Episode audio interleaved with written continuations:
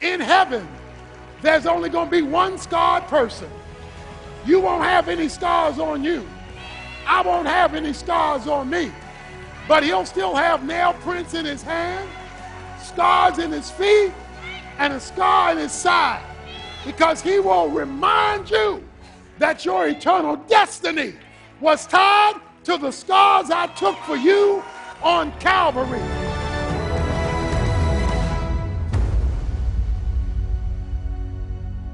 Many of you remember many years ago there was a TV show called Early Edition.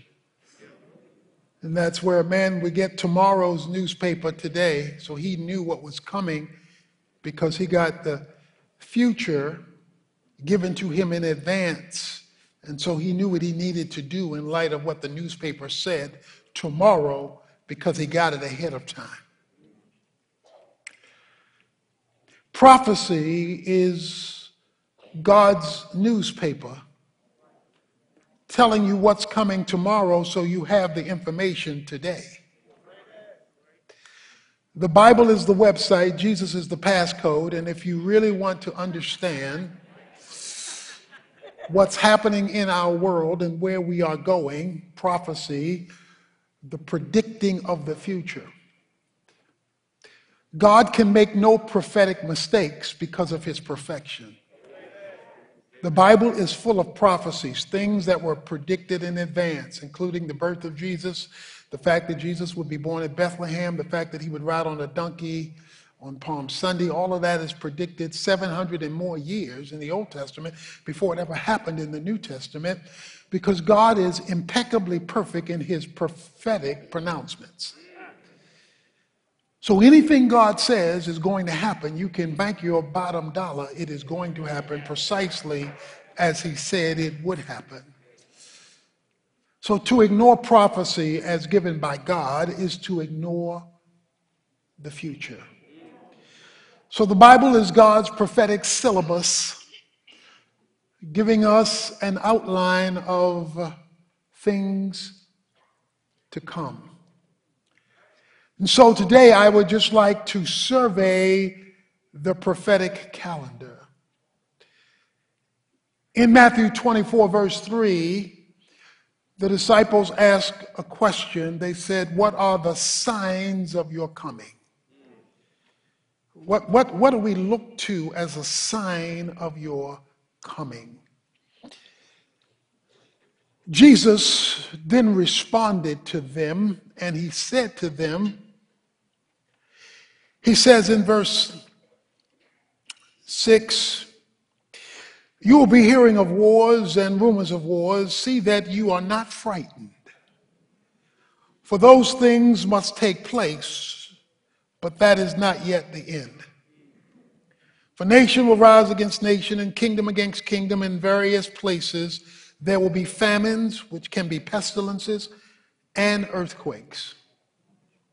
But all these things are merely the beginning of birth pangs. God will not give us a date and time of his arrival. But if you come back home to a city, to your city, whether it's Dallas or wherever you live, you will notice something. The closer you get to the city, the bigger the signs become the bigger the signs become, let you know that you're getting closer to your destination. Jesus says that the signs that you are to look for are not only the conflicts, but the rumors that surround it and the scope of them.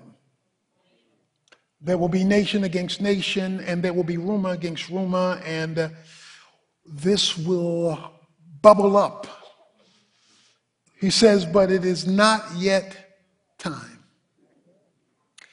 So let me start off by letting you know that I am not saying that what we are seeing today if, is proof positive Jesus is coming tomorrow.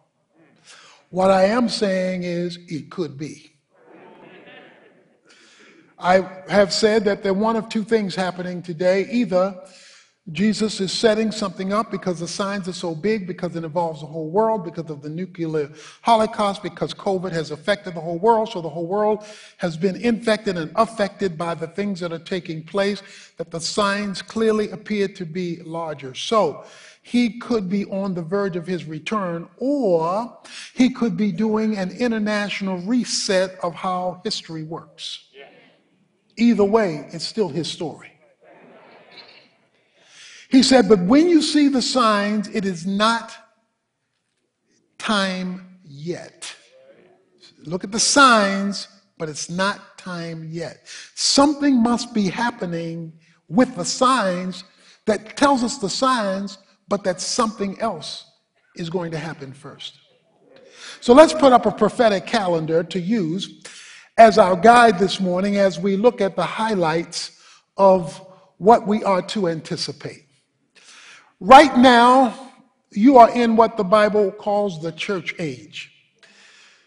It's called in uh, Luke chapter 21, verse 24, the times of the Gentiles.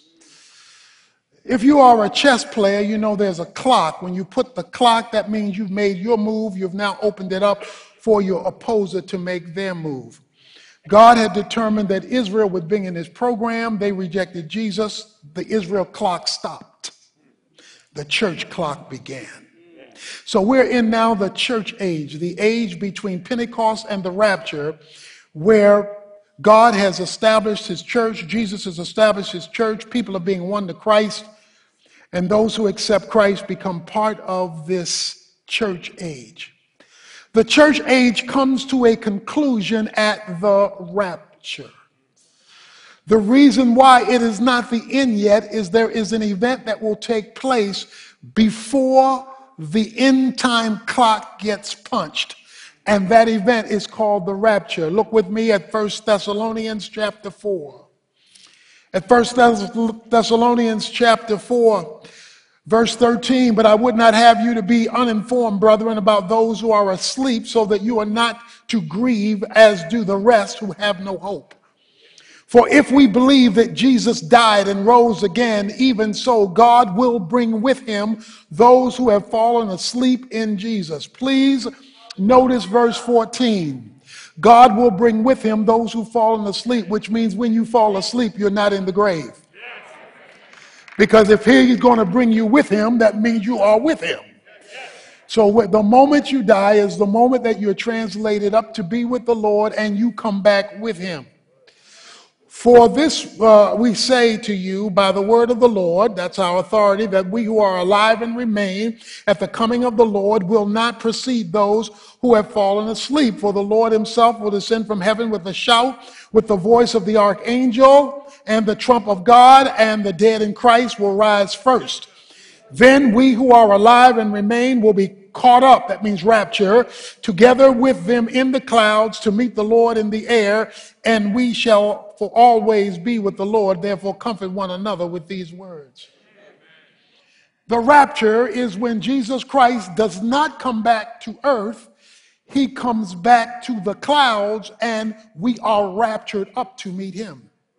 If Jesus Christ were to come today, everyone in this house who has trusted Jesus Christ as their personal Savior would leave this place. If, if I'm gone and you're still here, that's because you're not saved. So before this service is over, we want to give you an opportunity to do that. But we want to make sure that you are part of the rapture. We come, the, the dead in Christ, those who've already gone ahead of us, will come with him. Those who are dead will get new bodies, new glorified bodies, so the glorified bodies will meet the returning soul and spirit, and we will have our glorified existence. We who are alive will be changed.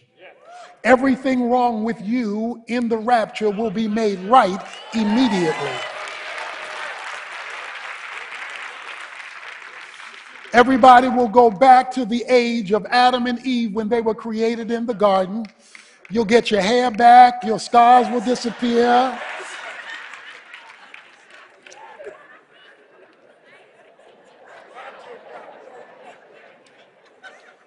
In 1 Corinthians 15, we read these words Behold, I tell you a mystery, verse 51 says, We will not all sleep, but we will all be changed in a moment, in the twinkling of an eye. Let me tell you what the twinkle of an eye is. A twinkle of an eye is faster than a blink, it's the twitch of the eye. It's faster than a blink. You will be changed. And it says, For the trumpet will sound, and the dead will be raised imperishable, and we will be changed. So the rapture takes place, boom, in a twinkling of an eye. All of those who are believers in Christ will be raptured up to meet the Lord. We will have reunion with those who have already gone before us, and we will be taken to heaven for the judgment seat of Christ. The judgment seat of Christ will take place while an event I'll talk about in a moment is taking place on earth, where believers are given their rewards for their faithfulness to the Lord between the time of their conversion and the time of their death or the rapture. So, what God will be looking at when He raptures us is how faithful were you as a follower of Christ. Faithfulness means consistency over time. It doesn't mean celebrating birthdays and anniversaries. It means day by day wanting to follow the Lord as a lifestyle and not as an occasional event. So we will all be changed. It's just like when a seed is planted in the ground, what comes out of the ground is a lot bigger and a lot better than the seed that was planted. When death takes place, the seed is planted. When the new body is raised, something greater than was put in the ground is coming out of the ground to meet the spirit and soul that comes back with him when he returns. So the rapture is what Jesus offers the church. The reason we believe in a pre tribulational rapture, I'll talk about tribulation in a moment, is because the Bible says in 1 Thessalonians 1:10, you and I have not been appointed unto wrath. And since the tribulation is the wrath of God, and we've not been appointed unto wrath, and since these are signs, but something must happen first, the thing that happens first is the rapture, so that the time of wrath can be installed and instigated. So we start off with the rapture. Those who have not been faithful at the judgment seat of Christ will be put in the penalty box. If you've ever watched hockey, you know that uh, there's a penalty box for those who have done infractions on the ice to no longer be full participants in uh, the game. In other words, heaven has differentiating differences based on faithfulness. Luke chapter 19 tells us that. So, we are here, the church age, the rapture.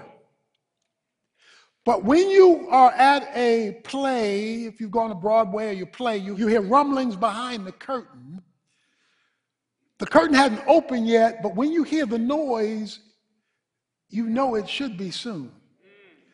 You watch an advertisement on TV and it simply says this movie is coming soon. They didn't give you a date, but that meant look and expect it.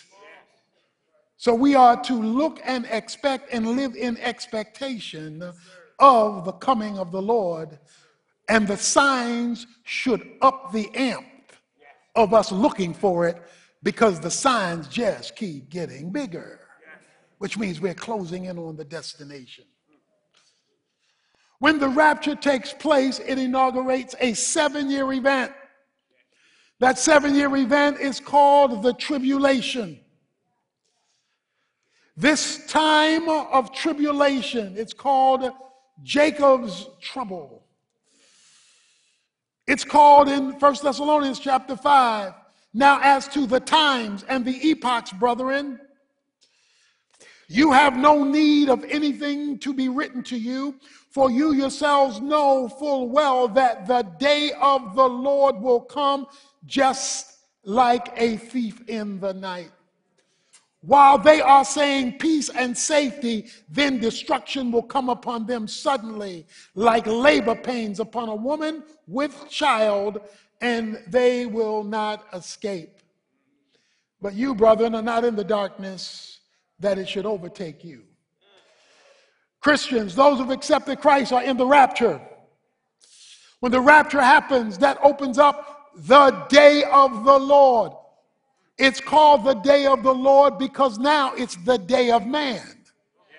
You say, how can there be a God who allows all these tragedies, all these difficulties, all this pain, all this? Because today is the day of man, and he has allowed man to do things based on their decision making. Once the rapture happens, it is no longer the day of man. It is now the day of the Lord, and he is going to take over completely. It is during this time of tribulation, this seven year period prophesied in the book of Daniel. It's called, it's the 69th week leading to this, this time of, uh, of uh, international upheaval where God will intervene directly. Satan will be released to a full orb. Now, you think Satan is rough now. You haven't seen anything yet. Most of the book of Revelation is about this time of tribulation. This time of tribulation when there will be complete upheaval in the world. The tribulation revolves around a figure.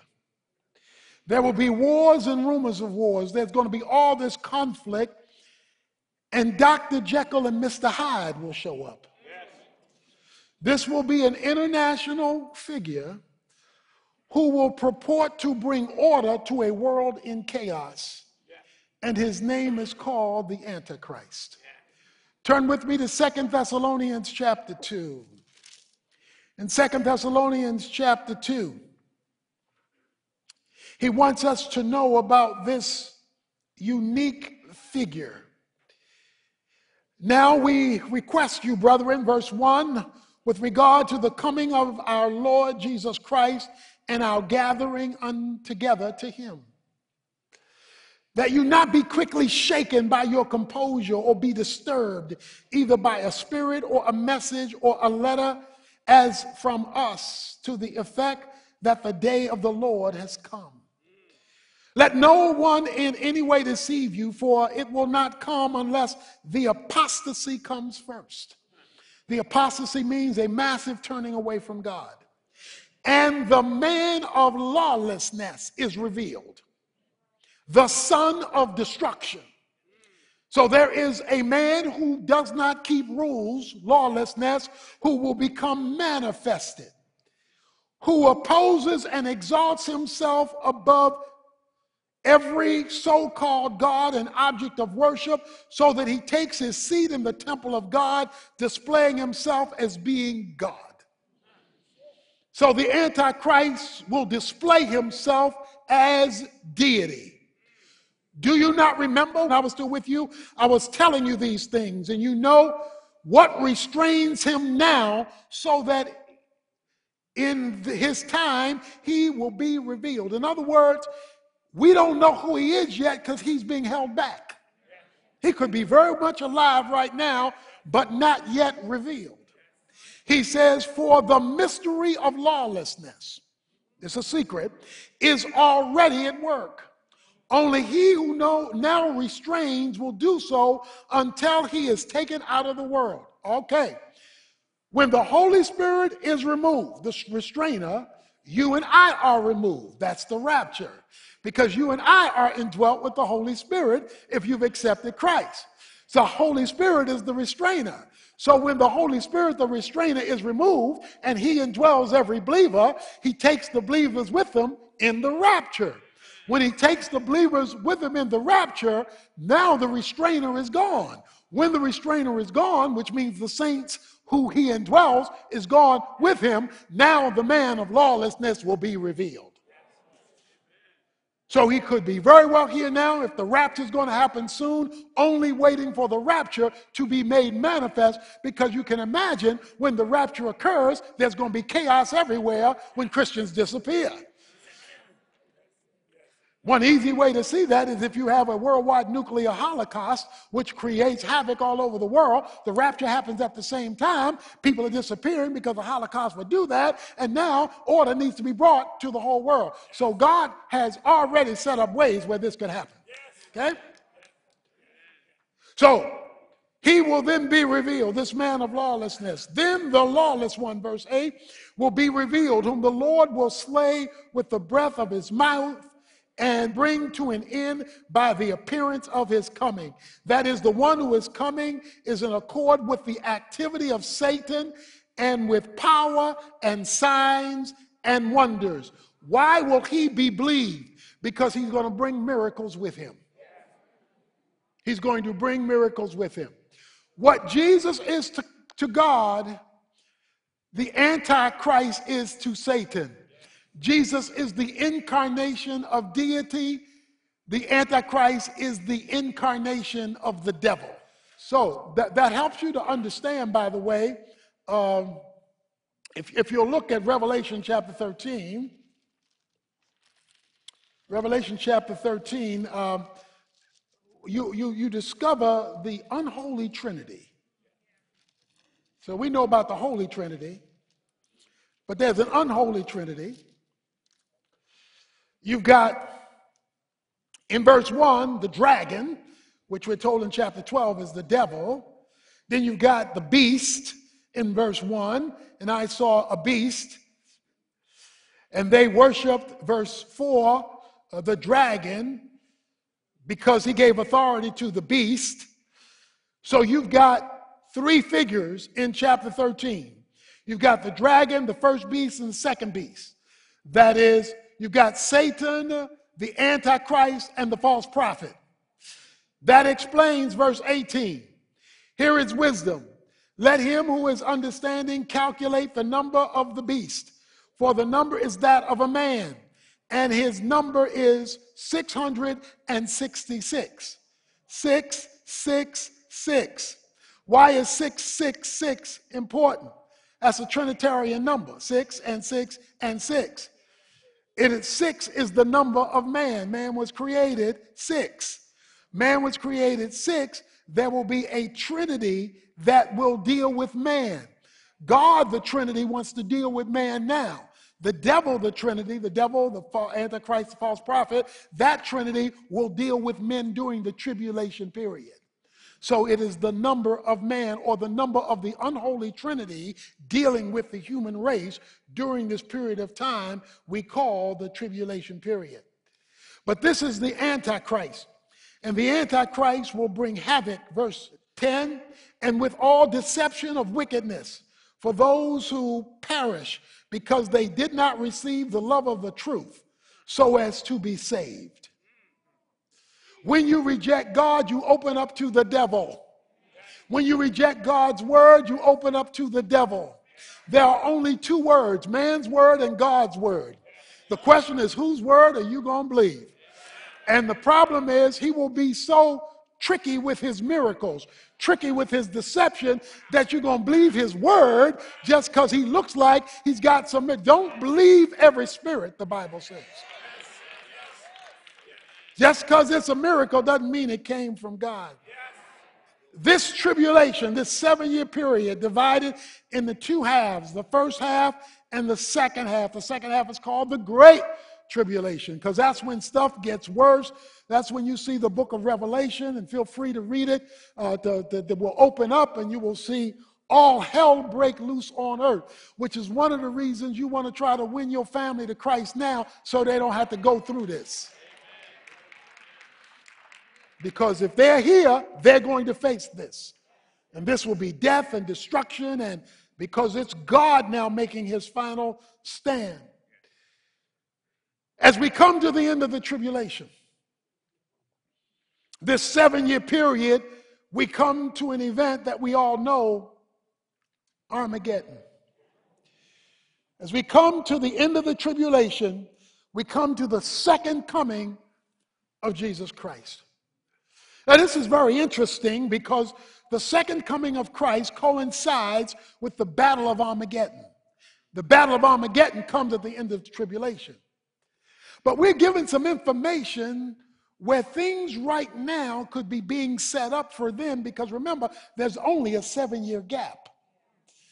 Let me take you back now to Ezekiel 38 because these end time things were prophesied thousands of years in advance. And in Ezekiel 38, we have Gog and Magog. Gog is a man, Magog is a land. So Gog is the head of Magog. And the word of the Lord, verse 1, came to me saying, Son of man, set your face toward Gog and the land of Magog.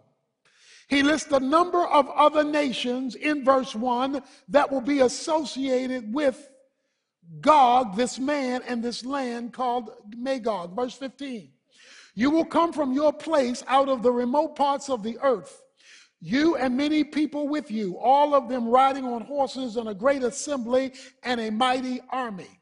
So there is this army led by Gog. Chapter 39, verse 2 And I will turn you around, drive you on to take you up from the remotest parts of the north and bring you against the mountain of Israel. We're told that Gog, who leads a land called Magog, is to the remotest part of the north of Israel. Well, there's only one nation to the remotest part of the north of Israel that goes to the Arctic Sea, and that's Russia.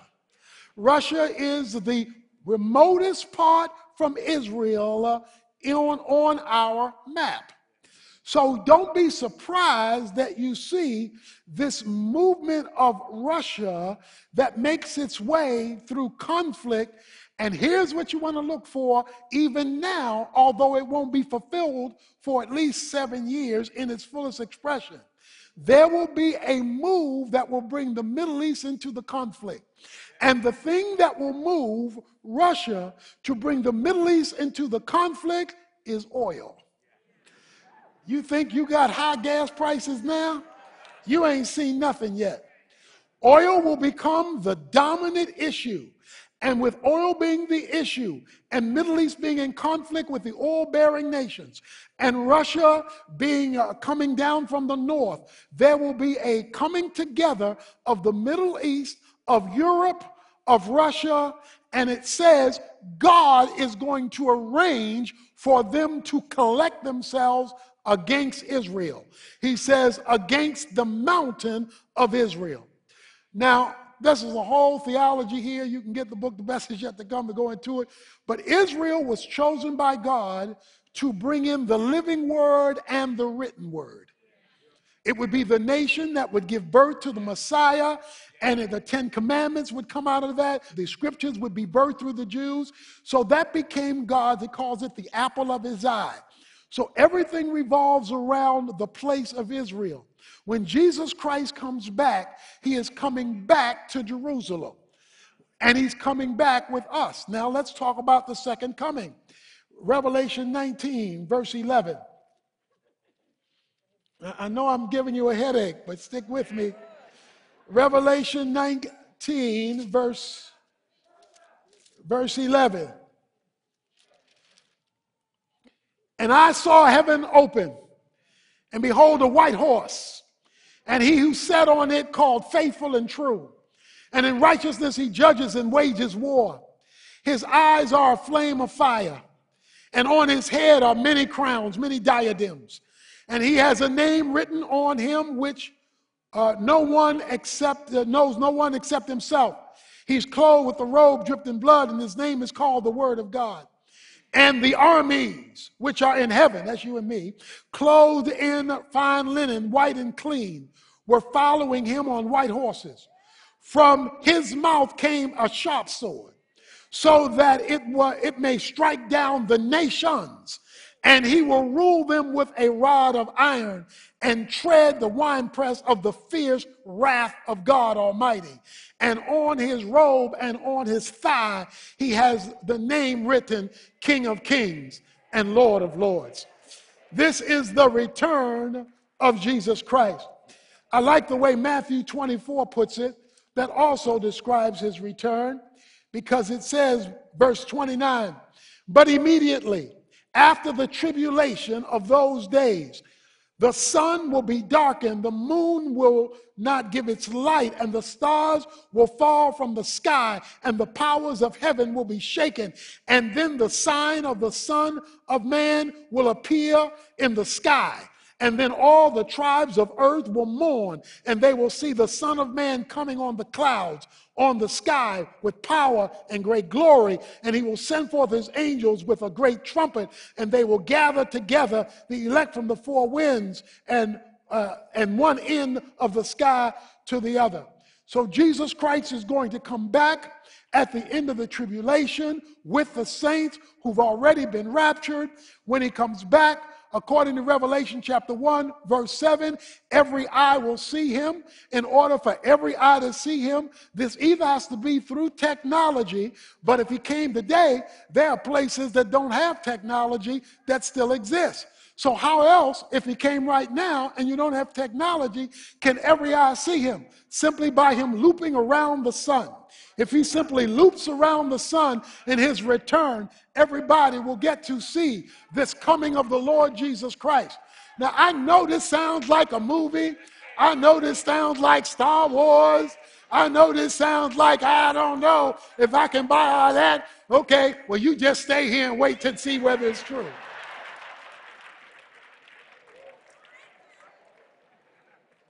So Armageddon is when God will bring, I, love back to Ezekiel 38, which describes this concept of, uh, of the coming of Armageddon, when he says that God is going to be the orchestrator of bringing the nations together to rebel against him. That none of this will happen without God's orchestration. Uh, uh, he says in Ezekiel chapter 38, uh, these words. He says, I will come on that day, verse 18, when God comes against the land of Israel, declares the Lord, that my fury will mount up in my anger, and in my zeal and in my blazing wrath, I declare on that day there will surely be a great earthquake in the land of Israel. The fish of the sea, the birds of the heaven, the beasts of the field, the creeping things that creep, and all the men who on the face of the earth will shake at my presence. Verse 21 I will call for the sword against him on all my mountains, declares the Lord. Verse 22 With pestilence, with blood, I will enter into judgment with him, and I will rain on him and on his troops, and on the many peoples who are with him, and on a torrential rain and have and hailstones and fire and brimstone, and I will magnify myself and sanctify myself and make myself known in the sight of many nations, and then they will know I am the Lord. They may not know it now, they may not believe it now, they may not acknowledge it now, but on that day, there will be no question because that's the day of the Lord. That's when I'm calling the shots. When Jesus Christ comes back, it sets up the millennium. Chapter 20, verse 1 of Revelation. Then I saw the angel come down from heaven holding the keys of the abyss and a great chain. He laid hold of the dragon, that is the serpent of old, who is the devil and Satan, and bound him a thousand years. A millennium is a thousand. Bound him a thousand years. Verse 3 until the thousand years were completed. Verse 4 and reigned with Christ for a thousand years. Verse 6, he says, uh, and will reign with him for a thousand years. A thousand, a thousand, a thousand. That means the millennium. When God created Adam, he created him to rule the earth as a man. God has never stopped that plan that the earth would be ruled by a man. But every time he chose a man, the man failed. So there was no man uh, to rule the earth who he could trust. So God became a man so he could trust a man to rule the earth when Jesus Christ comes back, Jesus Christ will set up the millennial kingdom. And oh, what a kingdom it's going to be. I will let you in on some, I'll just give you a couple of passages. Uh, Isaiah chapter 11 tells you a little bit about this millennial 1,000 year reign of Christ. In Isaiah chapter 11, here's what he says, beginning with verse uh, 6. He says, uh, and the wolf will dwell with the lamb, and the leopard will lie down with the young goat, and the calf and the young lion and the fatling together, and a little boy will lead them, and a cow and the bear will graze, and the young will lie down together. Their young will lie down together, and the lion will eat straw with the ox, and the nursing child will play it by the hole of the cobra, and the weaned child will put, uh, put his hand in the viper's den, and they will not be hurt. In other words, in, the, in, the, in this utopia, in this, in this perfect environment, there will be nothing allowed to bring pain or hurt. The Bible says a child will be a child at a 100 years of age. Now we know this is not heaven yet because it still talks about people dying. So we're not in heaven yet because in heaven nobody died. We're in the golden year of mankind when Jesus Christ will rule from Jerusalem. And the Bible says he will rule with a rod of iron, which means there will be no rebellion allowed. Anything you mad about, you better keep to yourself because there will be no rebellion allowed in his holy mountain as he rules. When the millennium comes to a completion, it leads to the final courtroom of history, which is the great white throne judgment in Revelation chapter 20. In Revelation chapter 20, we read these words beginning in verse 11. Revelation 20, beginning in verse 11. I'm going through a lot of pages here, so. Uh, so the thousand years are completed in verse 7. Satan will be released from his prison during the millennium, Satan is not allowed to allow to promote rebellion. And Jesus is ruling with a rod of iron, so there'll be no rebellion. But at the end of the millennium, it says, verse 7, the thousand years were completed, Satan was released, and he came to deceive the nations. Because people who harbored rejection about God in their hearts, when Satan shows up, will be allowed to release it to show what they've been harboring against God. When that happens, then, verse 11, I saw a great white throne, and him who sat on it, from whose presence the earth and heaven fled away, and no place found for them. And I saw the dead and the great and the small standing before the throne, and the books were open. And another book was open, which is the book of life. And the dead were judged from the things that were written in the books according to their deeds. And the sea gave up the dead which were in it. And the dead in Hades gave up the dead which were in them. And they were judged, every one of them according to their deeds. Then death and Hades was thrown into the lake of fire. This is the second death, the lake of fire. And if anyone's name was not found written in the book of life, he was thrown into the lake of fire. Here is the final courtroom in history where the final judge takes the white throne judgment. Please notice something. In the white throne judgment, people were judged on their deeds. People were judged on their deeds. Why are they judged on their deeds? They're judged on their deeds to determine their level of judgment in the same way believers at the judgment seat of Christ are judged for our level of reward. Let me try to illustrate it this way Alcatraz is located in the San Francisco Bay. The San Francisco Bay, the reason you could not escape Alcatraz, it was shark infested waters. So you couldn't get to San Francisco without risking your life because of shark infested waters in the San Francisco Bay. Alcatraz is in the San Francisco Bay. If you were assigned when Alcatraz was open, you were assigned uh, to either maximum security, medium security, or minimum security, depending on your crime. So if you had a, you were a real bad murderer, that's maximum security. If you had done a, a, a more of a medium kind of crime, that would medium or minimum. Now, you're in Alcatraz, but your level of judgment would vary based on your crime or the deed you did. Now, you were stuck there. Hell is placed in the lake of fire. It's not that the people are on fire, it's that the place they're located is surrounded by a lake that's on fire. So don't picture hell as a place with fire popping out of people's skin. It is an environment that is surrounded by flames, which means you can't escape.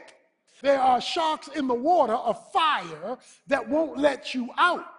But everybody who goes to hell doesn't go there equally.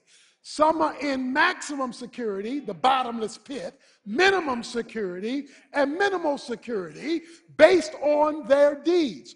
So a good sinner is not judged at the same level as a bad sinner. A Hitler is not judged like a nice neighbor, even though both may have rejected Christ. Both are housed uh, in a place they can't escape from, uh, but they're not housed in the same level of judgment. And so we now, in the millennium, at the white throne judgment, and that leads us to eternity. Verse chapter 21 of Revelation. Then I saw a new heaven and a new earth. And the first heaven and the first earth passed away, the uncreation and there is no, no longer any sea. And I saw the holy city, New Jerusalem, coming down out of heaven from God, the place where you and I will go when we, when we die or when we are raptured, made ready as a bride adorned for her husband. Now, this, uh, I didn't talk about it, but in chapter 19, verses 7 to 10, talks about the marriage supper of the Lamb, which is a 1,000 year party, which takes place in the millennium. But now we have been ushered into eternity, the eternal state where we will forever be with the Lord, where the earth and the whole universe will be filled with His glory. I have left out so much stuff, but I want to conclude.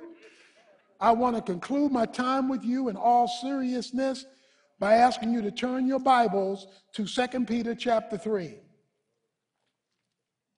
2 Peter chapter 3. Notice there's a lot to take. This is just a survey, but I hope it gives you a timeline, a feel, a direction. This is now, beloved, verse 1, the second letter I am writing to you in which I'm stirring up your sincere mind and way to remember.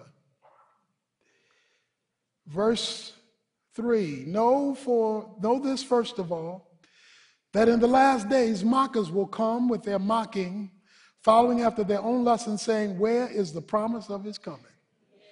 My grandmother said he was coming. My great grandmother said he was coming. My great great great grandmother was coming. I'm telling my kids he's coming. You know, I'm telling y'all he's coming. And he says, don't be surprised when folks show up and say, we ain't seen him yet. When they mock his coming. For ever since the fathers fell asleep, all continues just as it was from the beginning of creation. There is no divine intervention.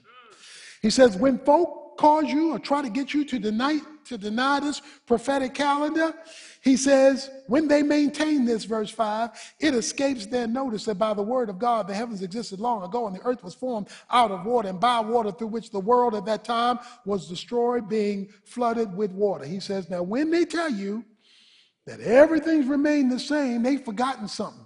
Everything's not remaining the same because God destroyed the world with the flood during the time of Noah. When he got sick and tired of the way the world was going, he shut this mama down. So you, if so, you tempted to doubt what he's going to do tomorrow, he said you better go back and check what he did yesterday when he got to the point where he couldn't stand anymore his rejection. Then he says, but by his word, but by his word, verse 7. But by his word, the present heavens and earth are being reserved for fire, kept for the day of judgment and destruction of ungodly men. But do not let this one fact escape you, beloved, that with the Lord one day is like a thousand years and a thousand years like one day. So Jesus died two days ago in the calendar of God. The Lord is not slow concerning his promise, as some count slowness, but is patient toward you, not wishing that any should perish, but that all would come to repentance. But the day of the Lord will come like a thief, in which the heavens will pass away, roar, the elements will be destroyed with intense heat, and the earth and its works will be burned up. Since all these things are to be destroyed, in this way, what sort of people ought you to be in conduct and godliness, looking for and hastening the coming of the day of the Lord, because of which the heavens will be destroyed by burning, and the elements will melt with intense heat. What he says is all of this, all of this is predicated on one thing whether God tells the truth. And if you believe God is telling the truth, he says, don't let this escape you. He is waiting on you. He's waiting on sinners to get saved and saints to get busy. He's waiting on sinners to come to Christ and saints to stop playing church. He's waiting on sinners to be forgiven and saints to do evangelism. He says, I'm waiting on you because he says, all this stuff you placing all your time on is going to be burnt up. Your car gonna burn, your house gonna burn, your money gonna burn, your clothes gonna burn. It's all gonna burn up. So don't act like you're gonna permanently have anything. If you go to a junkyard, that stuff used to look good, but over time, it's not worth a thing. So don't let your attachment to earth cause you to lose sight of heaven. Don't let your commitment to history cause you to lose sight of eternity. When a woman is pregnant, she begins to paint her room and get her things together because she's expecting something. You and I are to get ready because we're expecting someone. We're waiting for the rapture. We're waiting for the opportunity to be with the Lord. And it's time now. It's time now to get busy for the Lord and his kingdom. I don't know what your life, my life has been like. But since we're still here, we still have some time to make it right. To get right with God, to get right with each other, and to get busy for the Lord. This is not a time to play Christians. This is not a time to just have it on your bumper sticker. This is the time to let it be known I'm a visible, verbal follower of Jesus Christ. I'm a kingdom disciple. I'm a representative of God. This is a time to get an act of kindness card. Do a good act of kindness and say, by the way, if you died today, do you know where you would spend eternity? And I've got some good news for you. The price has already been paid.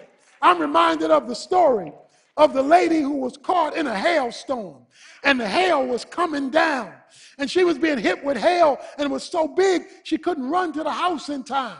A man saw her being uh, plummeted by the hail and he ran out and he covered her and the hail just kept falling on the man. The lady said, true story, a little time later, whenever I see that man, I see scars on him. But I remember the scars are only on him because he covered me when the hail was coming after me. In heaven, there's only going to be one scarred person. You won't have any scars on you. I won't have any scars on me. But he'll still have nail prints in his hand, scars in his feet, and a scar in his side. Because he will remind you that your eternal destiny was tied to the scars I took for you on Calvary. So don't be too cute to be a Christian. Don't be too embarrassed to name Jesus Christ. Don't be too ashamed for people to know who you are because the word of God is true.